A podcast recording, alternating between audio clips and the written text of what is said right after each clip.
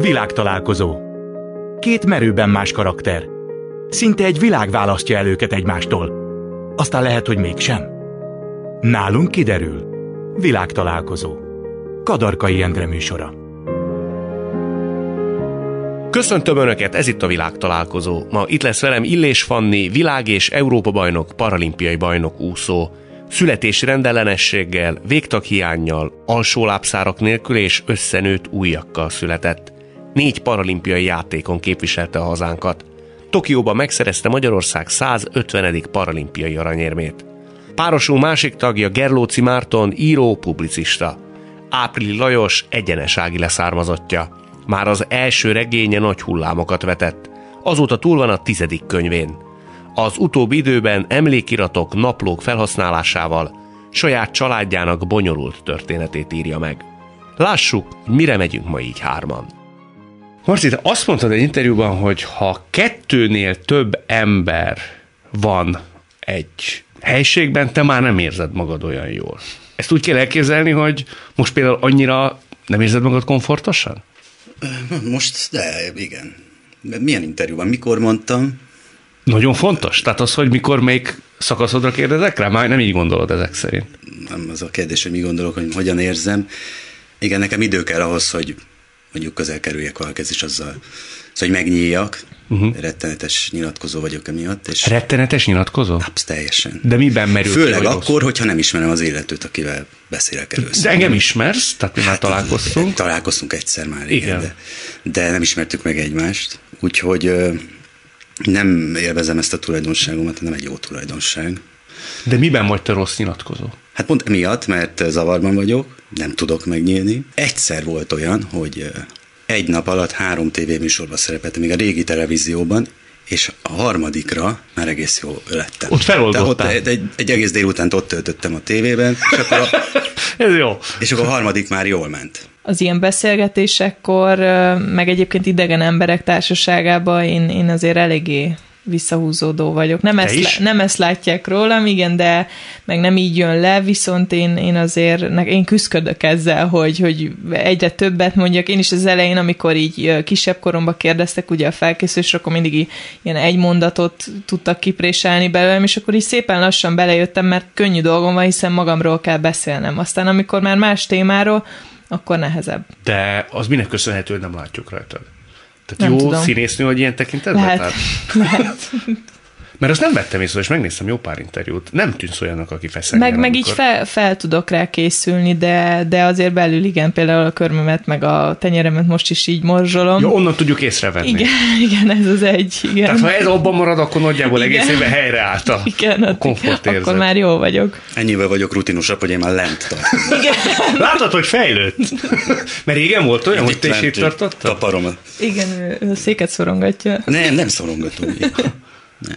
De szerintem nem az a természetes, hogy az ember megnyílik a szembejövőnek az utcán. Tehát majd azért dolgozunk rajta, hogy ez, ez összejöjjön. Ugyanakkor te azt mondtad az egyik interjúban, hogy antiszociális vagy. Az mit az jelent? teljesen. És sose jártam bulizni, talán két házi buliba voltam egész életem során. Egész életedben két házi buli? Igen, Nem és azt is, azt is egy ősz alatt, mert egyszer voltam szeptemberben, és utána szilveszterkor, szóval ezt így letudtam nem, nem szeretek így társaságban lenni. Tehát, hogy ha nekem esküvőm lesz, akkor, akkor az, az tényleg ez a... Szűk körű. Szűk, szűk körű. Ti úgy elvoltatok? Úgy kell elképzelni, hogy a, az egy kis falu, ahol felnőttél? Egy kis falu, és én általában mindig a családommal töltöttem minden ünnepet is. Tehát, hogy rezibe voltak még ilyen báloknak nevezik ezt, ilyen Márton nap, meg, meg tényleg van búcsú, meg ilyennek, és, és ezeket is úgy ünnepeltük, hogy igazából reziben a félfalu a családom, szóval úgy, úgy nem éreztem magam soha rosszul. Most én is egy faluban élek, 1200 hős faluban, és a múltkor volt egy, most nem mondom a nevét, egy a vezeték nevéről megkérdeztem, hogy te nem vagy-e rokona Józsinak, és azt mondta, hogy nem, bár végül is a nagyszülőim édes testvérek voltak. szóval ott, ott más. Ott a... más, igen. Igen. Nagyon más a mértékegysége annak, hogy ki rokon és ki igen, nem. Igen, igen. Hogyha a dédszülők voltak testvérek, az egy nagyon távoli rokon. Az számít ott. Ott.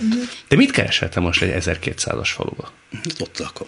Pedig te egy ilyen tőzsgyökeres újlipóciainak tűntél, nem? Tehát 13. kerület hozzátartozott a te személyiségedhez.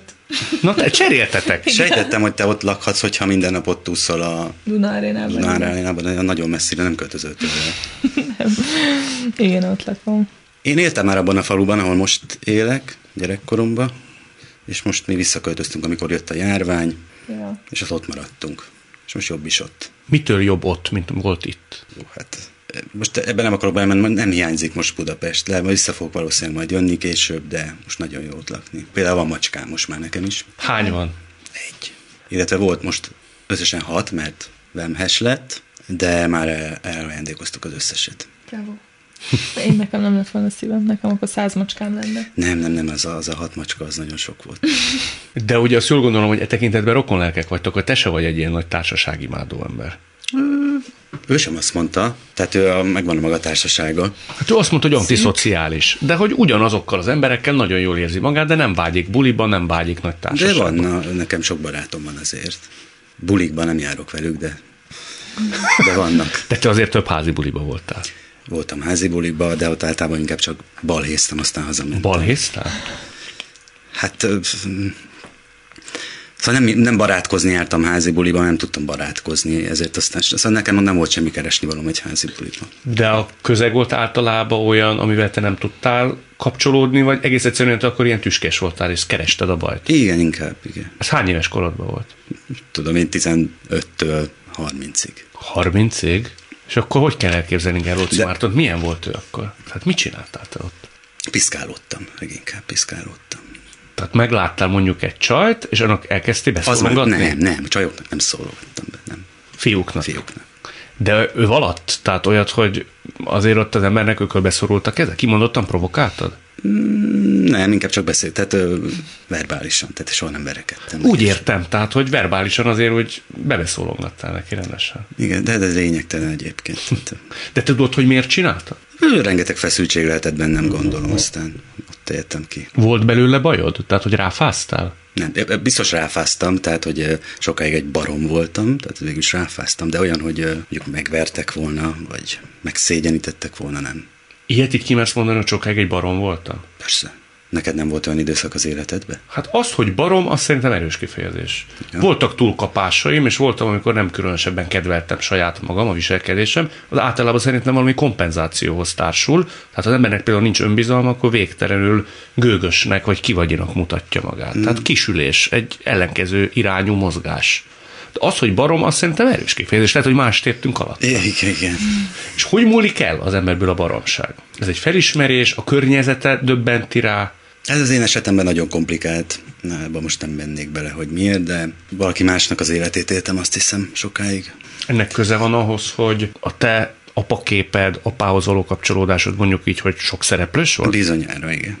Mondjuk el pár mondatban, vagy nem mondjuk el? Hát erről azért beszéltünk. De, beszéltünk, persze, hát meg végül is volt nekem édesapám, akiről úgy tudtam, hogy édesapám, utána meghalt, utána volt nevelőapám, utána jött egy másik ember, és akkor mondták nekem, hogy ő az apám, mármint hogy a vérszerinti apám is, ő, akkor megismertem, és most pár éve kiderült, hogy ő sem a vérszerinti apám, és azóta ezen dolgozom, lelkileg is, és a munkámban is, ezt dolgozom föl mondjuk, hogy most mi van, 21, már három, több mint három éve, három és fél éve. És ez a folyamat, ez a feldolgozási folyamat, ez, ezzel is jár például, hogy végigmegyek az életemem, hogy mit, mikor, hogy és miért csináltam, és, és hogy mi köze ennek mindehez. Hasznos felismerésekkel jár? Tehát ilyen nagy-nagy tanulságokkal? De persze, meg én most egyre inkább a, a saját bőrömben kezdem érezni magam, úgyhogy... Igen? Ögö. Kellett ez hozzá? Ez az egyik hát másik nem kellett volna. nem kellett volna, ezek ilyen tévedések következményei. Most már, hogy így alakult, kellett hozzá, igen, azt mondhatom.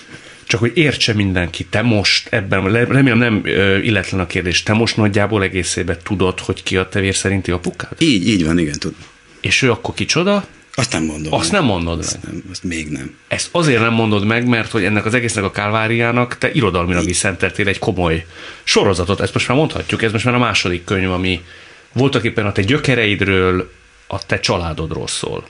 Hát azt csinálom éppen, és csak azért nem mondom meg, én szívesen megmondanám bárkinek, de mivel csinálom ezt a regényt, ezért abban a regényben jóval lassabban fog ez kiderülni. Uh-huh. És azért olyan olvasók is vannak, akik nem örülnének annak, hogy lelőném a poént. Uh-huh. Fani, a te esetedben az, és ez lehet, hogy valamilyen szempontból hasonló, hogy ugye lehet, hogy nem tudja ezt minden hallgató és néző, a te esetedben nem vették észre azt, hogy te láb nélkül fogsz születni, tulajdonképpen halva is születtél, téged újraélesztettek, és az orvos, egy családos orvos, ezt hangsúlyoznám, az azt mondta a te szüleidnek, hogy te mentálisan is sérült leszel, tulajdonképpen életképtelennek nyilvánított, és azt tanácsolta a anyukádnak és apukádnak, hogy téged hagyjanak ott a kórházba.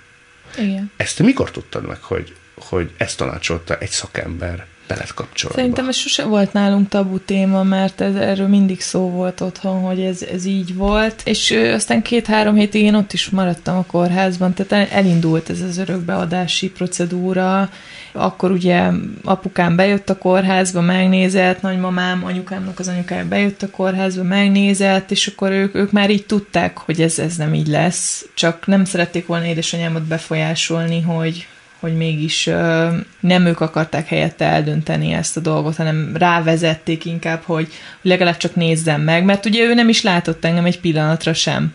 És őt így küldték haza a kórházból, és aztán valahogy a nagymamám úgy kezdte a terelést, hogy mi lenne, ha ezt a kislányt megkeresztelnénk, ugye a nagymamám nagy hívő, katolikus, és ő szerette volna, ha legalább meg vagyok keresztelve, és akkor úgy adnak örökbe. Nyilván más volt a célja ezzel, csak az, hogy édesanyám egyáltalán megnézzen, hiszen az orvos akkor ezt is javasolta, hogy ne nézzenek meg. És akkor anyukám elkezdett rólam beszélni, és akkor ő eldöntötte, hogy na akkor bemegyünk, és hazahozzuk, és utólag elmondta, hogy, hogy, tehát, hogy ezt, ezt nagyon bánta, hogy akkor nem erőszakolta ki, és ennyire hitt az orvosnak, az orvos szavában, hogy neki haza kell menni, és ne is nézzem meg, mert nem lett volna kérdés az elejétől kezdve, hogy hazavisz. Úgyhogy ez Anyukád vagy te? Azóta beszéltél ezzel az orvossal? Mindenki meghalt, aki ténykedett ebben a sztoriban, mert utána volt egy ilyen per is erről, tehát hogy, hogy a lehetőséget elvették anyukámtól, nem csak ezzel kapcsolatban, hanem tehát, hogy nem figyelmeztették, tovább tudták volna küldeni olyan ultrahangra, ahol látszódott volna, fel tudott volna készülni erre, tehát, hogy ott, ott azért az orvosok, meg mindenki, a kórház is összefogott, hogy hát itt csak nekik volt igazuk, és másodfokon nyerték meg anyukámék a pert. Szerettél volna vele beszélni egyszer-kétszer, vagy egy-egy mondatot váltani ezzel az emberrel? Mm, nem igazából, mert, mert uh, igazából én, én, tehát hogyha mo- mostanában is rossz dolog ér, vagy bármi ilyesmi, akkor én ezt így elengedem, és nem, nem foglalkozok vele, nincs helye az életemben ezeknek a negatív hullámoknak, azt gondolom. Én negatív hullám alatt azt értem, az, hogy ez egy orvosi mulasztás volt, az egy dolog. De az, hogy valaki családos emberként azt mondja valakinek, hogy hagyja itt ezt a gyereket, abban azért, hogy mondjam, nagyon sok minden meghúzódik. Emberi viszonyulás és emberi Nem döntés. volt korrekt, igen, de erre is azt mondom, hogy nekem, nekem ez volt az első ilyen sorsfordító dolog az életemben, a másik az, hogy megtanultam úszni. Ezek véletlenek szerinted? Nem hiszem.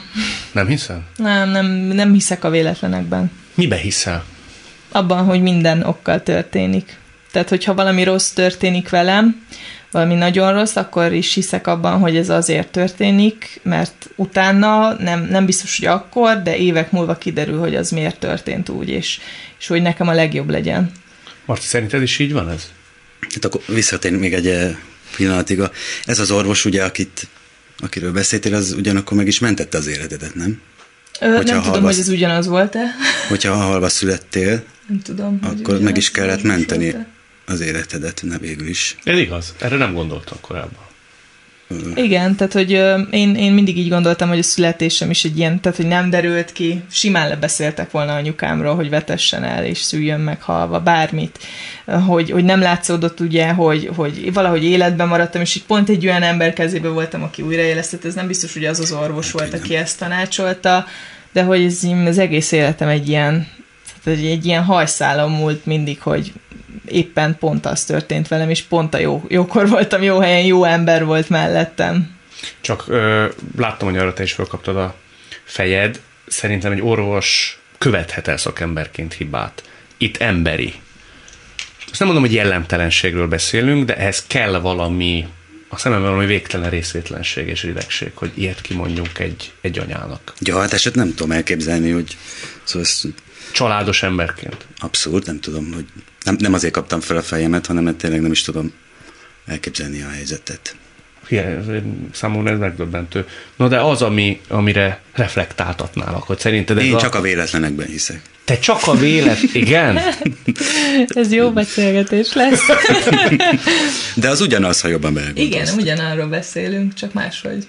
Igen. És a véletlen az vakvéletlen? Tehát semmi nincs, ami ezt irányítja, tulajdonképpen valami végtelen nagy esetlegesség, aztán az vagy jól sül el, vagy rosszul. Körülbelül ez? valami ilyesmi. Aha. És miért jutottál erre? Nem jutottam erre. Hát ez így van. Ennyi. meg az, hogy mi az, ami jól sül el, meg rosszul. Hát például a te példád is, hogy most ők erre azt mondták volna, hogy ez egy rosszul sült el, te megörülsz az életednek, ami szerintünk Igen. jól sült el, tehát Igen. az, hogy mi sült el jól, meg mi rosszul, azt, azt, azt se tudom. Meg az is, hogy az mi múlik, és kin.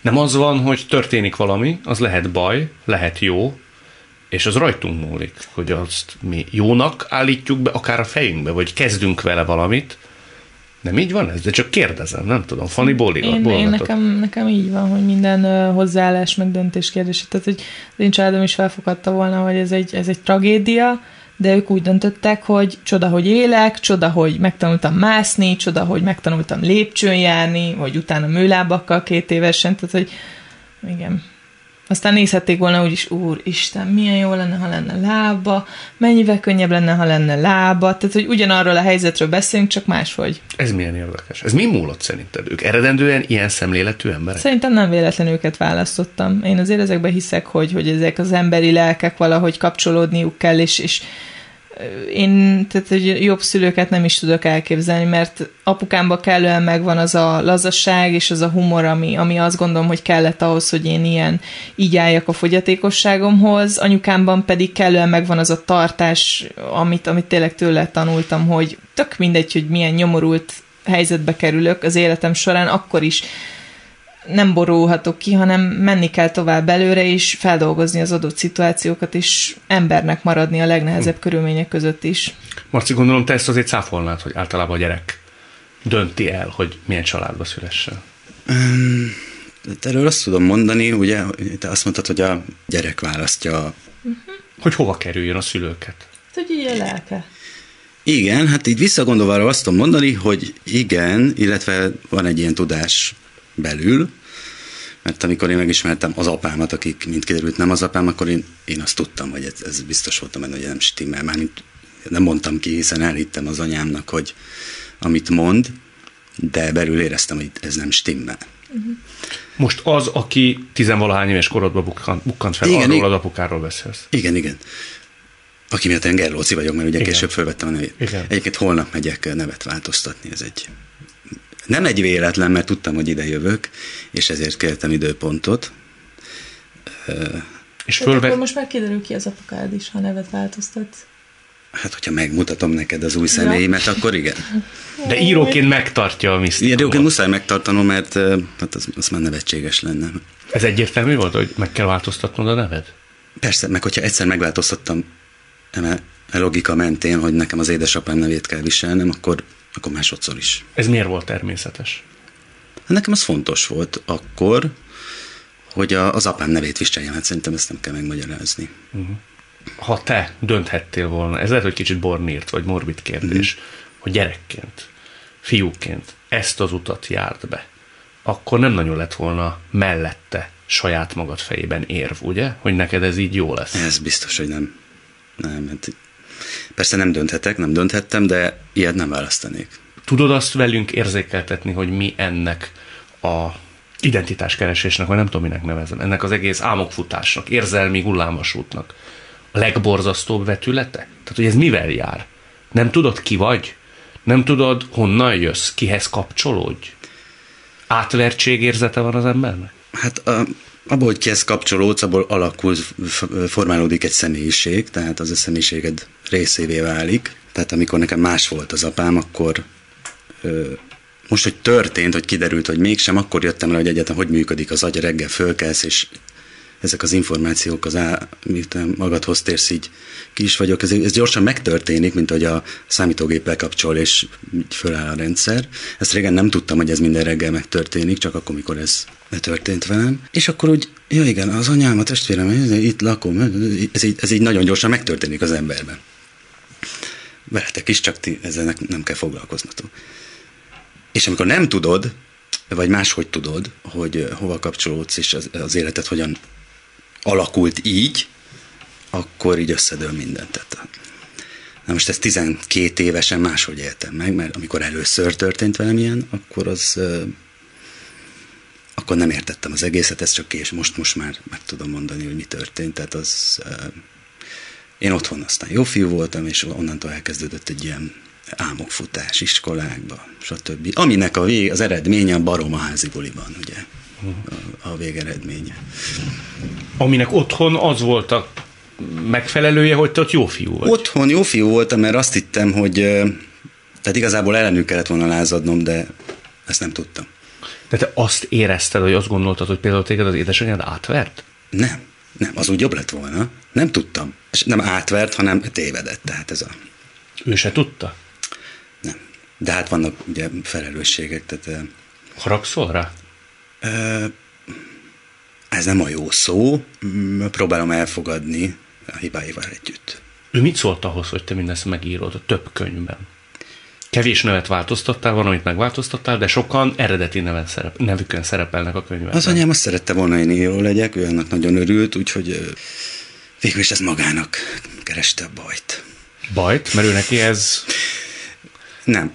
Nem örült neki, gondolom. Az édesanyám számára a legfontosabb az, hogy a, a gyermek művészként kiteljesedjen, így aztán bármit írok is, azt ő imádni fogja. Imádja ezt is? Az utolsó könyved a fikciót? Igen. Úgy igen? tudom. Végül is igen. De mondta is? Mondta. Mondta. Dacára annak, hogy egy nagyon szövevényes családi dráma trauma szövevénynek a leíratát olvas, aminek az egyik főszereplője ő. Igen, igen. Ő elsősorban egy édesanyja tűzön vizen át imádni fogja gyerekeit, és bármit tesznek, ez így marad. Neked volt-e, hogy a kezed megbicsaklott, amikor írtad, és azt mondtad, hogy hát nem tudom, hogy ezt leírhatom-e. Fog-e ez fájni valakinek? Ez most minden nap, minden napom így telik. Minden napot? Hát ebben, igen, most minden nap ezt írom, és még ezt fogom kb. három évig, és ez mindennapos, igen. És akkor mi dönt? Mi az, ami felülírja a másik szempontot? Azt, hogy a munkát már elkezdtem, és ezt be is kell fejezni. Járt nagy áldozatokkal? Tehát volt olyan családtag, akár a testvéreit közül valaki, aki hát ezt merre szívta, és nem így intézte volna? Persze.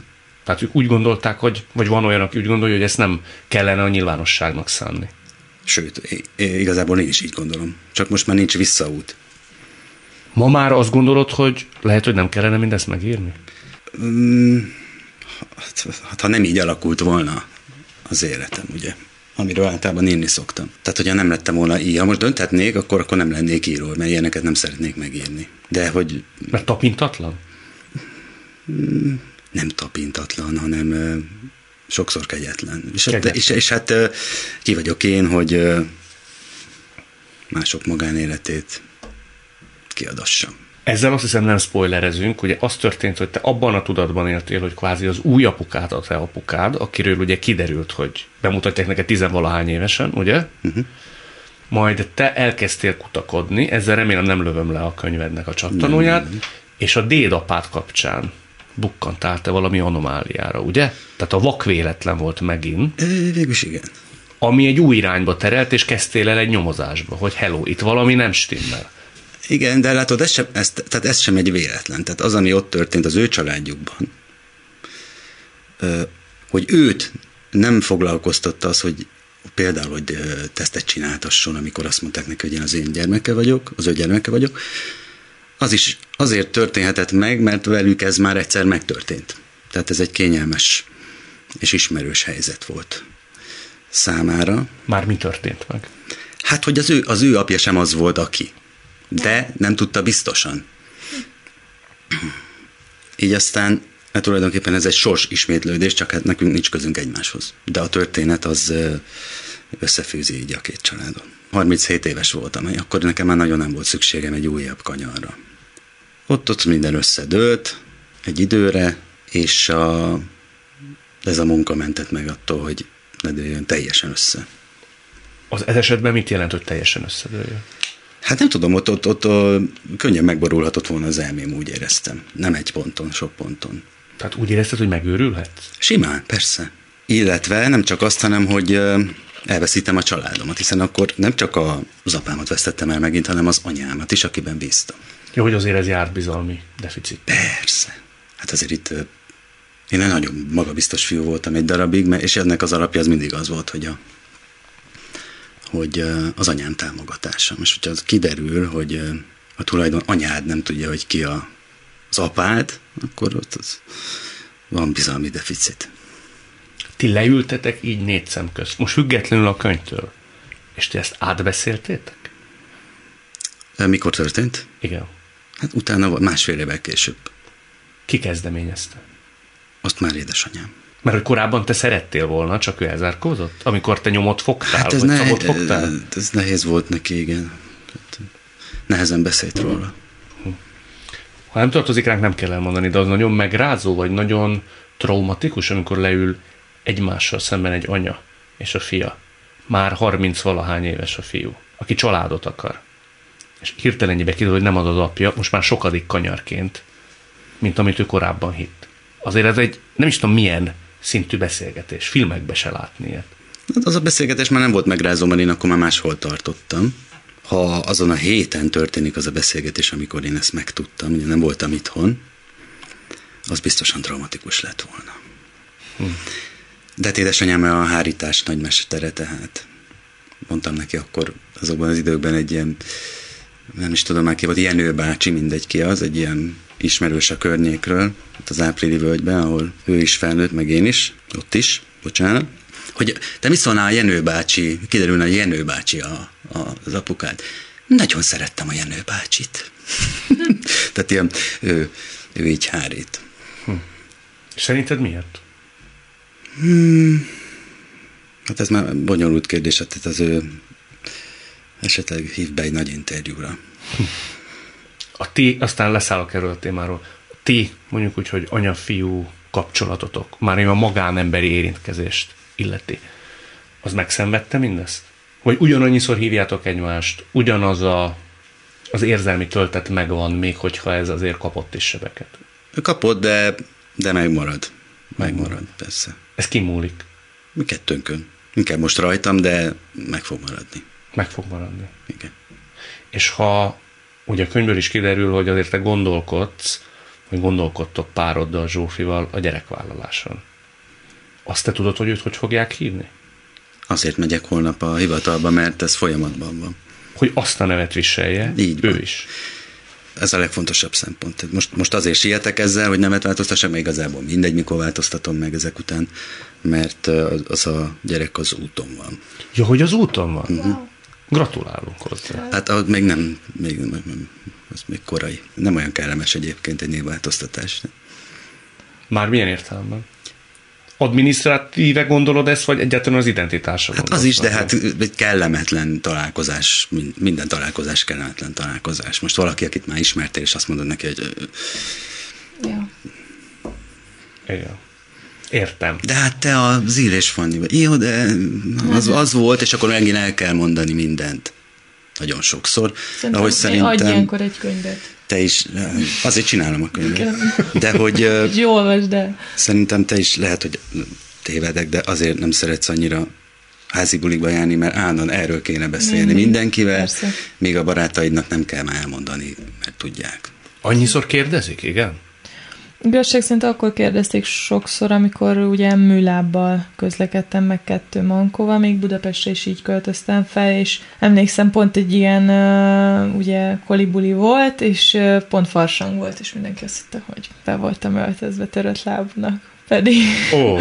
és aztán ott ennyi részegnek magyarázni, hogy amúgy nem, aztán ott, ott így hagytam, és, és mindig láb nélkül éreztem magam a legjobban, csak itt, itthon ezt nem mertem meglépni, hogy levegyem a lábaimat, mert nem voltam arra lelkileg felkészülve, hogy minden egyes szót értsek. Tehát, hogy még angolul, amikor távolodik az ember, nem mindent ért, meg mondjuk Portugáliába, vagy bárhol, hogy mondjuk összesúgnak, és, és mondjuk azt mondják, hogy jaj, szegény, mert ettől vagyok ki a legjobban. Nem az, ha valaki odavágja, hogy te lábatlan, azon egy jót röhögök. De, amikor de van, aki odavágja, van olyan ember? Nem, szerencsére ilyen nincsen, de gyerekkoromban volt ilyen, tehát hogy meg volt egy személy az életemben, aki, aki pörgött ezen folyamatosan, hogy hát nekem nincsen lábam, és akkor így kb. így néztem rá, hogy na, mondj valami újat, és akkor utána így rájött, hogy ja, hát nincs, nincs fogás, úgyhogy... De gyerek... ez kiskorodban volt, nem? Nem, ez most felnőtt koromban. Nem is mennék bele, hogy miért, volt ilyen, de hát ez is tanít minden, minden szituáció tanít. Na mindegy, és akkor felköltöztem Budapestre, és mindig ez a, igen, amúgy nem csípőficamon van, hanem lábak nélkül születtem, és ezek műlábak, mert ugye annyira meg nem látszott, hogy ezek műlábak, mert az a színi az ember, hogy tényleg valami bajom, más bajom van. Úgyhogy nekem jobb volt ez így levenni, meg mindig jobban éreztem magam. Ez egy ilyen felszabadító érzés volt, mikor eldöntöttem, meg elmertem dönteni. Hogyha például sajnálatot vagy együttérzést látsz valakinek a szemében, az téged például bosszant? A sajnálat az nagyon, mert úgy gondolom, hogy tényleg nincs semmi sajnálni való az életemen. Ez egy helyzet, amin, tehát hogy én, én, ha én tovább tudtam lépni, akkor szerintem mindenki tovább tud, illetve azért van olyan, amikor jönnek oda és adnak aprót hogy, hogy ezt nem mondod komolyan. Mit közd, amire akarod. Igen, tehát, hogy ez a sztereotíp gondolkodás itthon, ez még mindig megvan, hogy aki kerekesszékes, az hajléktalan. És mit mondasz te, amikor oda megy egy vadidegen ember, és ad egy kétszázast a kezedbe? Nem tudom, mert azért szerintem jól öltözködök, szóval eleve nem szoktam érteni a szituációt, nem ilyen rongyos ruhákból voltam kint. Egyszerűen nem értem, és valakiben nyilván jó szándék van, hogy azért adja, hogy, hogy gondolja, hogy rászorulok, vagy, vagy csak kedves akar lenni. Hát nem tudom, nagyon kínos. Sose szoktam elfogadni, pedig már 2000-et is ajánlottak, és abból azért jó, jó finom fagyit tudnék enni, de nem, nem szoktam elfogadni. 2000 forint az nem olyan kevés. Nem, ahhoz, az már nem, az, az volt a maximum eddig. Azért már bevállal az ember egy ilyen félreértés, nem? Ez itt továbbra is a világtalálkozó Illés Fannival és Gerlóci Mártonnal. Amikor neked megjelent az első könyv, az igazolt hiányzás, és ki voltál plakátolva a városba, mm. és elment belőle 30 ezer példány, akkor azt hogy viselted, hogy boldog-boldogtalan gondolom én, hogy oda megy, és azt mondja, hogy hát itt az új üstökös, itt az új üdvöske. Na azért az, azért ez nem egy aranyérem, tehát ha én lementem volna a Tihányi strandra, ott senki nem ismer meg. Tehát, Jó, de te író vagy, az más. Azért mondom, tehát, na, hogy azt itt, hogy... Pesten azért megismertek, nem? Az, az elég szörnyű volt, tehát a 22 évesen pont a napokban gondolkodtam rajta, illetve tegnap, tegnap, amikor olvastam valami rettetes kritikát, és akkor eszembe jutott, hogy hogy viseltem én ezt 22 évesen, ha most ilyen rossz. Most is rossz? Hát most is rossz egy rossz kritikát olvasni, de 22 évesen, hogy azt hogy bírtam, és akkor utána gondolkodtam, hogy úgy bírtam, hogy utána rendesen pusztítottam a, a, az agyamat. Mivel? Hát mindenfélével. Hogy Alkohollal jobbára? Úgy érted? Is. De mi mivel kábítószer? Igen, igen, hogy előtte nem voltam én ennyire ilyen, de az, szóval ott megviselt az, a, az az időszak. Tehát kvázi a lelked megroncsolta ez a fajta imádnak, utálnak, irigykednek, tehát hogy kap mindent az ember. Megzavarta a fejed, vagy inkább Igen, csak a nagy, negatív? De nem nagyon fiatal, túl fiatal voltam én ahhoz. Hm. De inkább a negatív, nem? Nem, az egész. Uh-huh. Ez egy sportolónál, ha 22 évesen ismert, ott az ugye nem probléma. Egy író, azért már, már úgy értem, hogy, tudja kezelni, igen. hogy van sok 22 éves olimpiai bajnok is, de, igen. de 22 évesen nem kell regényeket írni, vagy kiad, kiadni nem kell inkább őket. Tehát nem kellett volna az akkori kiadódnak ezt kiadni, ma már azt mondod? Hát főleg azért, mert nem volt jó. Tehát, ezt hogyha nagyon jó lett volna, akkor ugye nem visel meg annyira, mert én tudtam, tehát azért azt tudtam, hogy ez nem olyan nagyon jó. Te tényleg tudtad, vagy utólag látod ezt így? Nem, akkor is, akkor is tudtam. Te honnan tudtad? Tehát én írtam. Nagyon rossz állapotban voltam előtte, és szükségem volt erre. Tehát, hogy valamit, valamit már lehet tegyek az asztalra, ugye? Kifelé? Hát mindenki felé. De azért egy kicsit még várattam volna vele. Az igaz, hogy annyira utáltad ezt az egész felhajtást, hogy volt olyan plakát, amint te szerepelt, és belerúgtál? Volt ilyen, igen. Te mindent tudsz. De miért rúgtál bele? Nem tudom, mentem hazafelé, régen éjszaka volt, és megláttam ezt, hogy menjetek a... Tehát, igen, mi volt ilyen? Neked vannak plakátai, Endre? Nincsenek. De hogy én nem rugdosnám, az majdnem biztos. Jó, hát. Ma viszont, most lehet, hogy kicsit gonosz lesz a felvetés. Na. Ma viszont nem az a baj, hogy nincs Isten igazából sok plakát? Vagy egyáltalán?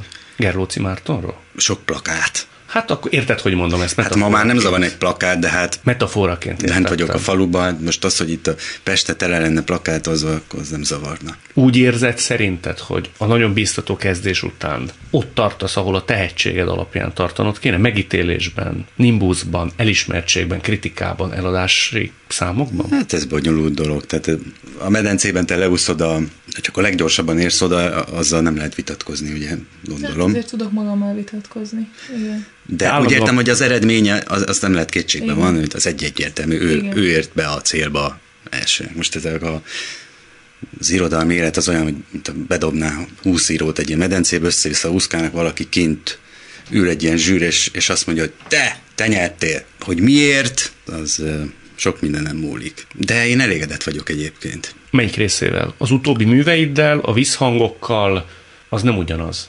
Hogy a saját műveim? Igen. Ö, Tehát, hogy melyik részével vagy az elégedett? utó, tehát amit úgy az elmúlt tíz évben csináltam, az, azokkal már nincs olyan nagyon nagy bajom. Bár nem olvasod el őket újra, tehát félreteszed, és onnantól kezdve az számodra megszűnt létezni, ugye?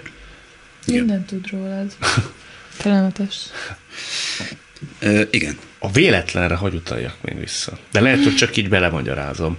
Ugye mondjuk el, lehet, hogy nem mindenki tudja pontosan, hogy téged megint csak talán emberi mulasztásnak köszönhetően másfajta sérülés Igen. fokú embernek nyilvánítottak, és te olyan kategóriában indultál, ahol nem termett annyi babér, nagyon keserűnek is gondolhatom én azt az időszakot. Aztán te egész véletlenül az ablakból Befelé. befelé zuhantál, és ennek köszönhetően ezt újra keretezték, és akkor kerültél a normális kategóriádba. Igen. Na most ez nagyon nyakatekert gondolatkísérlet, hogyha te akkor nem zuhansz ki, vagy befelé az ablakon. Milyen ablakból? A kolim ablakába. tehát ugye az a lényeg, hogy ugye mindig láb nélkül vagyok mindenhol, és tehát ugye az ablakpárkányban valamit csináltam, és akkor befelé zuhantam, de tehát hogy nem estem le, a jobb kezemmel kapaszkodtam a kilincsbe, és ott maradt a jobb kezem, és a könyököm kicsúszott a helyéről. Uh-huh. Mert azért tudott kicsúszni, mert valószínűleg az is ilyen születési rendellenesség, hogy ott sem úgy van, mint mondjuk nálad. És akkor igen, végül is ennek köszönhetem az újra kategorizálást. Akikkel én versenyeztem 17 évből 12 évig, ő nekik a karjuk lábuk megvolt, kézzel-lábbal úsztak nagyjából, tehát hogy ezt úgy kell elképzelni, hogy ahogy én úszok a vízen, én minden egyes levegővételnél mellúszásban visszasüllyedek a vízzel, tehát nekem meg kell tartanom magam karból. Még akinek van lába, nyilván ő azon támaszkodik, és azon tartja magát, hiszen fel, felsiklatja magát, illetve el tudták magukat teljes erőből rúgni a faltól, full lép tenyerük volt, úgyhogy én velük, velük versenyeztem. De az nagyon erőszakos gondolatkísérlet, hogyha te akkor nem esel be az ablakról. Akkor te nem vagy ma olimpiai bajnok? Mm, mm, valószínűleg nem lettem volna soha az, de lehet, hogy akkor már abba is hagytam volna.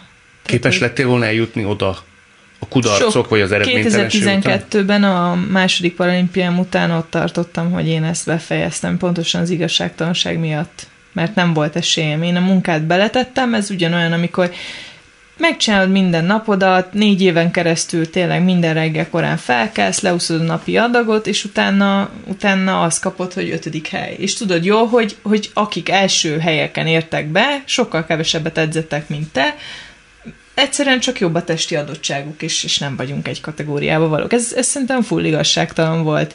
És most olyanokkal vagyok, ahol, ahol kijön az, hogy én, én sokkal többet edzek náluk, sokkal keményebben, és, és megvan az eredménye. De de ez se úgy volt, hogy kizuhantam az ablakon, és akkor mindjárt paralimpiai bajnok lettem, nem, hát azért, tehát hogy én egy világbajnoki negyedik helyjel kezdtem, és onnan tornáztam fel magam, azért, azért kellett edzeni valamit hozzá, és uh, igen, az emberek, so, megkaptam ezt is, hogy, hogy hát hogy, mert nekem könnyű dolgom volt. Volt ilyen, aki ezt csiripelte a hátam mögött, hogy hát, hogy nekem könnyű dolgom volt, hát visszasoroltak, de hát igazság szerint, ha az elejétől kezdve ott úsztam volna, akkor nekem hány nemzetközi érmem lett volna, meg hány és hány versenyről, minden versenyemről éremmel térhettem volna haza, hát tök elégedett lettem volna egész pályafutásom során.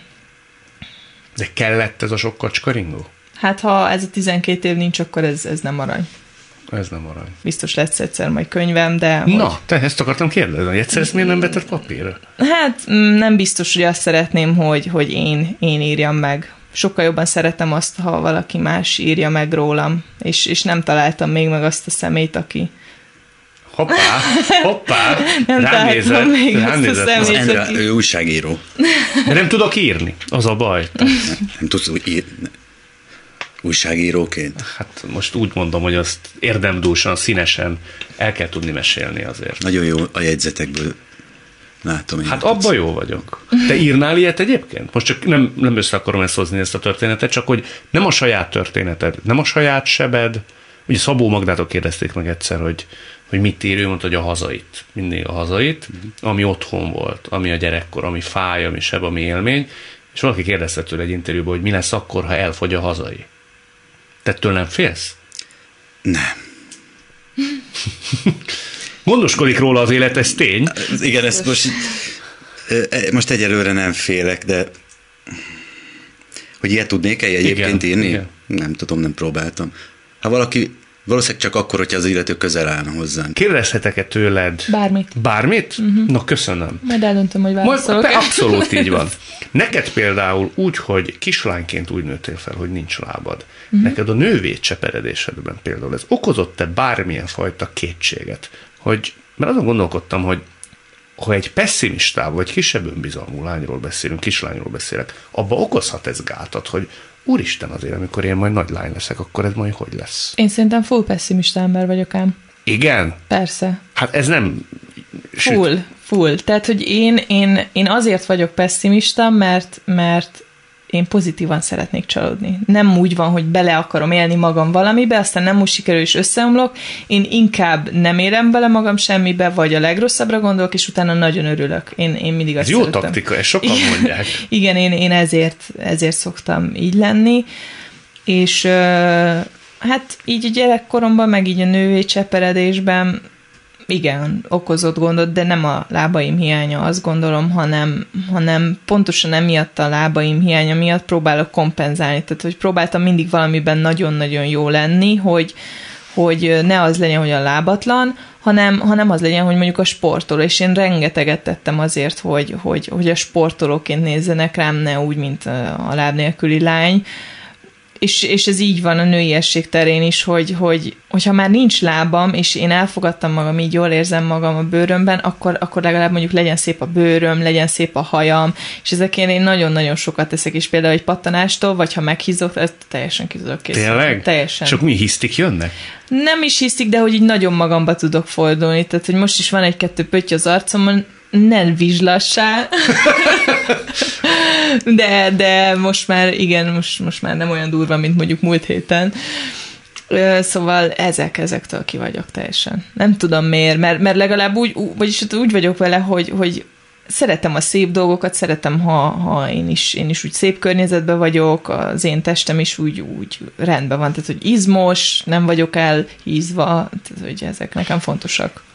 És ha mondjuk mondok egy életből vett, lehet, hogy teljesen rossz példát, de például azon elgondolkodik az ember, amikor közelít felé egy, hogy mondják, ez épp, épp testalkatú fiú, akkor elkezdtél te gondolkodni azon, hogy hú, hát őt, őt nem zavarja ez, vagy ő tényleg engem akar? Ezek ilyen, nincsenek az emberben ilyen belső kétségek, legalábbis a kezdet kezdetén? De, és uh, voltak is, és, és a páromtól néha mai napig így megkérdezem, te amúgy téged nem zavar, hogy nekem nincsen lábam, és akkor így mondja így négy év után, hogy ezt jó, hogy most kérdezed, amúgy nem. Tehát, hogy nem, ez is ilyen poén szinten van.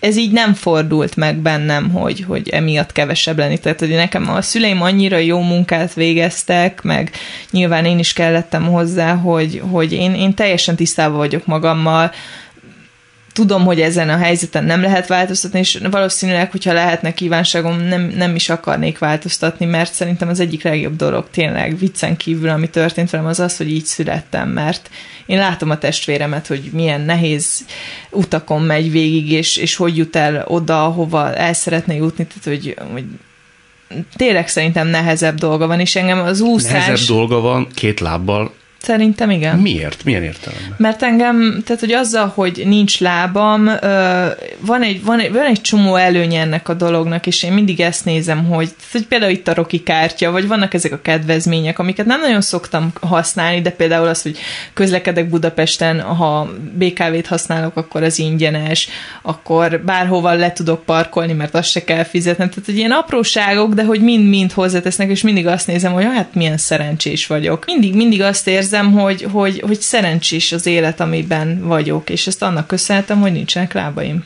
Hát, vagy inkább a szemléletmódodnak, nem? Lehet.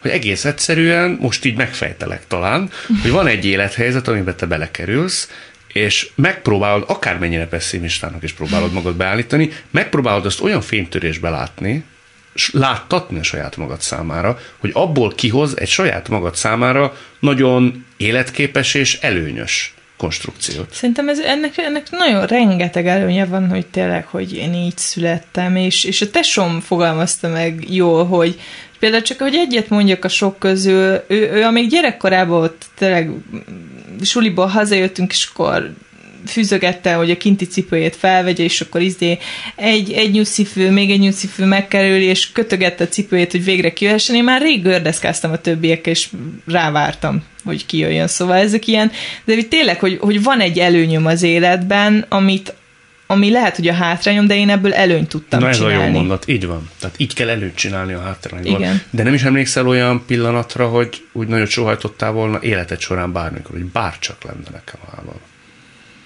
Mm, nem, nem is tudom, így az életben van, van egy-kettő ilyen, ilyen szituáció, de például azt se bánom, hogy nem tudok táncolni, mert annyira olyan zárkozott ember vagyok, hogy nem, nem, nem, nem szeretnék táncolni se. Ö, nem, nem emlékszem ilyenre, hogy bárcsak lett volna. Marci, a te esetedben is van ilyen? Egy ilyen igazságtalanság, rád vonatkoztatható, méltánytalanság, ami úgy el tud találni? Nagyon szeretnél te valami ilyet találni az én Ha nincs, nincs. Ö, most mire gondolsz például? Van irodalomban díjak vannak, igaz? Például. Én úgy szoktam mondani, hogy az én díjaimat megszámolni is nehéz, mert hogy egy sincs.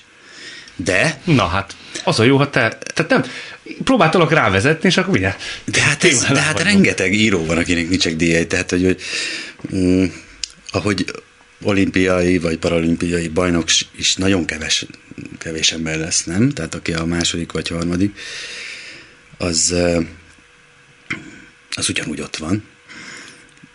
Mm. Bármit változ. Ki kell járni bizonyos dolgokat a íróként, és én ezzel nem foglalkozom.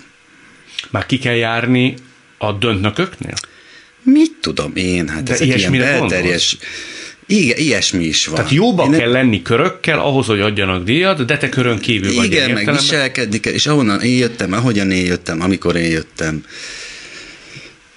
ezt, ezt, ezt az ajtók szá- előttem így mindig csukva lesznek, amiatt. Tehát nekem van egy ilyen sáros múltam. A sáros múlt alatt Az a te fantasztik, általad említett fantasztikus sikerem, az igazolt hiányzás. Aha. Tehát az... Azt nem tudják neked megbocsátani? Azt nem. De melyik részét? A plakátokat? A, a mit? Hát azt a felhajtást. A felhajtást. És azt, hogy mire? Aha. Tehát nyilvánvalóan rengeteg olyan ember van, aki soha többé nem, fog a kezébe venni, nem fogja a kezébe venni az én könyvemet, mert abból arra emlékszik, azt olvasta, abba belenézett, és... Te már gyűlölöd azt a könyvet? Eljutottál oda? Én akkor se szeretem, nem, nem gyűlölöm. Szóval, hogy hát én, én most már azt így megszoktam, hogy én nem vagyok az a típus, ugye? Nem, van, van az a, a a díjazott típus, én nem tartozom azok közé. A feleségem például most kapott díjat. Neki megjelent egy, egy könyve, és most kapott díjat. Aminek te voltál a szerkesztője, ugye? Hát igen, hát abban is segítek. De igen, végül is díjazott vagyok. De jó, Na tessék. Nagyon jó. Ö, tehát ő például, amellett, hogy jó az a könyv, egy olyan típus, aki bejön, és akkor adjunk neki egy díjat, mert kedves, megnyerő.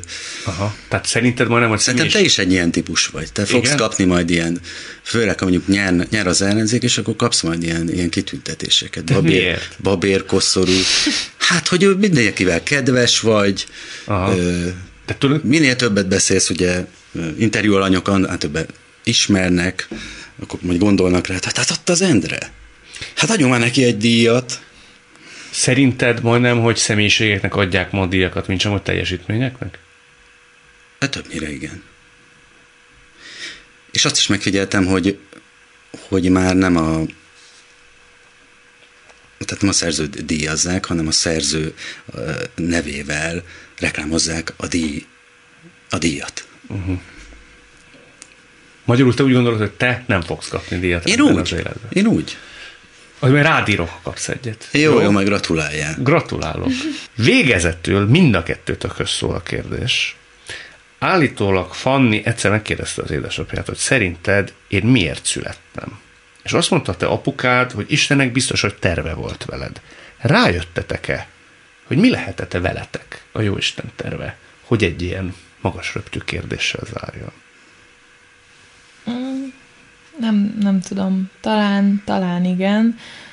Ö, vagyis hát remélem, hogy ez ugye ele, eleinte miután megtanultam úszni, az volt bennem, hogy biztos az, hogy paralimpiai bajnok legyek, és akkor így valamit visszaad az élet, ugye, hogy elvett. Aztán utána rájöttem, hogy nem kell visszaadni a semmit, mert csak ad ezzel az állapottal együtt rengeteg dolgot, amit másnak nem, és, és aztán valahogy úgy azt gondolom, hogy talán azért küldött ide az élet, meg az Isten, hogy, hogy, hogy én is tanítsam a körülöttem lévőket. Tényleg nem kell leragadni az ilyen problémákon az életben, hanem, hanem vannak ennél sokkal rosszabb, tehát hogy én is mindig azokból merítek erőt, akik sokkal rosszabb helyzetben vannak, mint én, és látom, hogy milyen boldog életet élnek, és azt, azt hiszem, hogy egy életünk van, azt pedig nem tölthetjük úgy, hogy keserűséggel és bánattal, és én valószínűleg én ezt szeretném átadni a gyerekemnek is, hogy szociálisan legyen érzékeny, és, és fogadja el, hogy a virág az nagyon színes, és ettől szép. Hm. Marci? Hát mivel mindenképp válaszolni kell a kérdésre, akkor úgy gondolom, hogy engem a Jóisten azért küldött ide, hogy azon gondolkodjak, hogy mi a Jóistenért küldött ide. És akkor ezt így egész életemben fogom csinálni. Hogy ezen gondolkodom. És ezek eredményei könyvek, amelyet nagyon sokan olvasnak. Igen. Hát maradjon ez így, legyen így, ha ez kell hozzá, hát ez kell hozzá. Én élvezettel olvastam. Utóbbi kettőt feltétlen. Köszönöm. Illés Fanni, Gerlóci Márton, nagyon szépen köszönöm. Köszönjük. Világtalálkozónkat nem csak hallgathatják, de végig is nézhetik. Iménti beszélgetésünk hamarosan már látható lesz YouTube csatornámon is. A mai adás létrejöttében köszönöm Varholik Zoltán és Egyi Gábor segítségét. Találkozunk jövő szombaton itt, a Klubrádióban. Viszont hallásra! Jövő héten ugyanebben az időben két új világot, két új karaktert mutatunk be önöknek. Világtalálkozó. Kadarkai Endre műsora.